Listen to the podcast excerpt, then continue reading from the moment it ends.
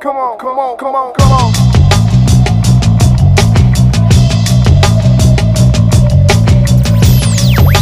Llegaste a la ciudad y lo viste a Cerati. Cerati dialogando con Kurt Cobain. Seguro estaban hablando de Dynamo. Sí, qué buen disco. Y un poco más allá estaba Lou Reed, Ian Curtis, que cruzaba miradas con Einstein. Esas miradas inconfundibles.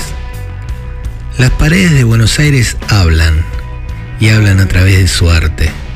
El arte es de cartuneros. ¿Pero qué es cartuneros?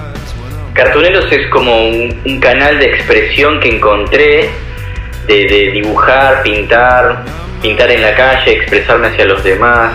Viste, en un principio es un juego de, de palabras entre cartoons, los cómics y, y los cartuneros, una realidad social que nos atraviesa, porque también los materiales que usaba en su momento eran radiografías que iba recolectando de la calle y mi inspiración en un primer momento eran los esténciles que venía viendo en la calle eh, en la época 2000, 2001, 2002, 3, 4, ¿no? que eran como muy, muy representativos de lo que sucedía.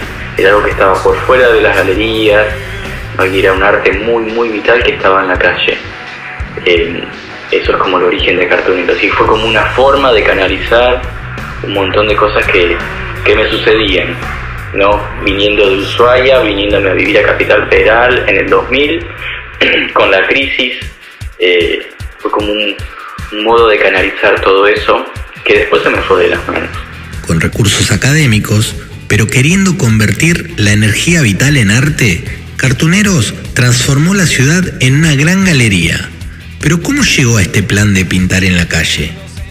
De muy chico siempre me gustó el arte, el dibujo, la historieta por sobre todo. Yo quería dibujar historietas. Me meto a estudiar la carrera de Bellas Artes y me recibo de muy pibe. Entré a los 13, me recibo a los 19. Y en el medio de pasar a querer dibujar a Batman a Robin, me encuentro con Cézanne, Mel Pop Art, eh, Warhol, Basquiat, millones de autores geniales eh, y, que me, me vuelan la cabeza, ¿no? Van Gogh me vuela la oreja de alguna forma me detonó, viste, no volví a ser el mismo. Salgo de, de allá, de, de, Ushuaia, me vengo a vivir acá a los 20 años y acá me encuentro con el arte callejero, que era algo que nunca había visto, y con las pintadas, y de alguna forma se me hacía como muy difícil y muy ajeno. Digo, ¿cómo se hace? Yo me bajaba del bondi para ver pintadas, ¿entendés? Más o menos, que eran un montón.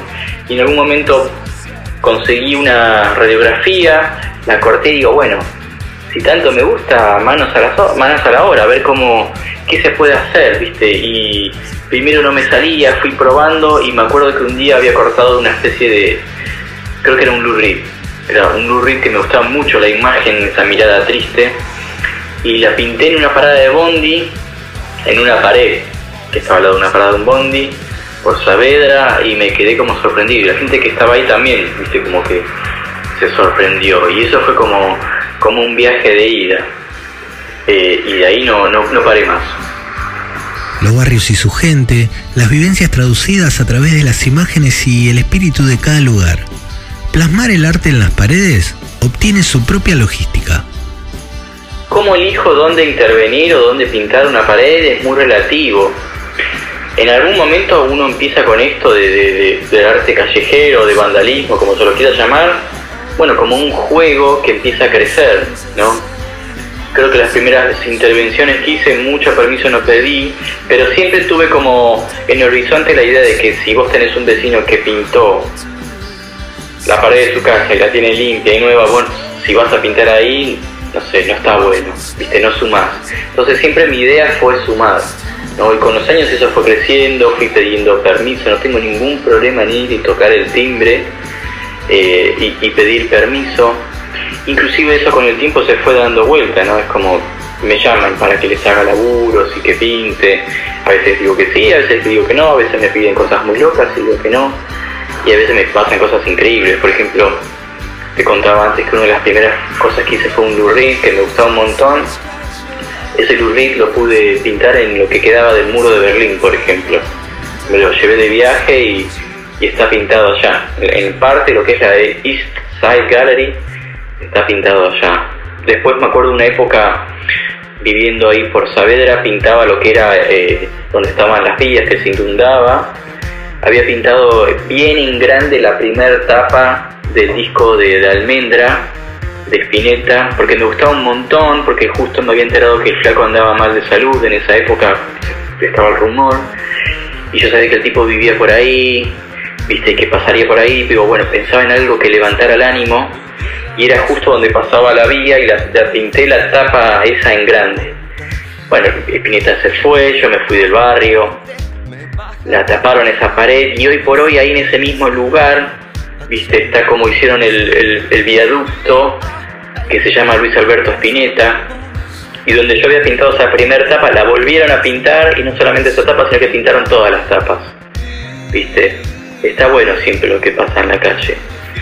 Eh, más allá de que por ahí vos pintas en un determinado lugar y la gente o alguien le saca una foto y eso se sube a las redes y eso se viraliza y lo ve gente desde otros lugares.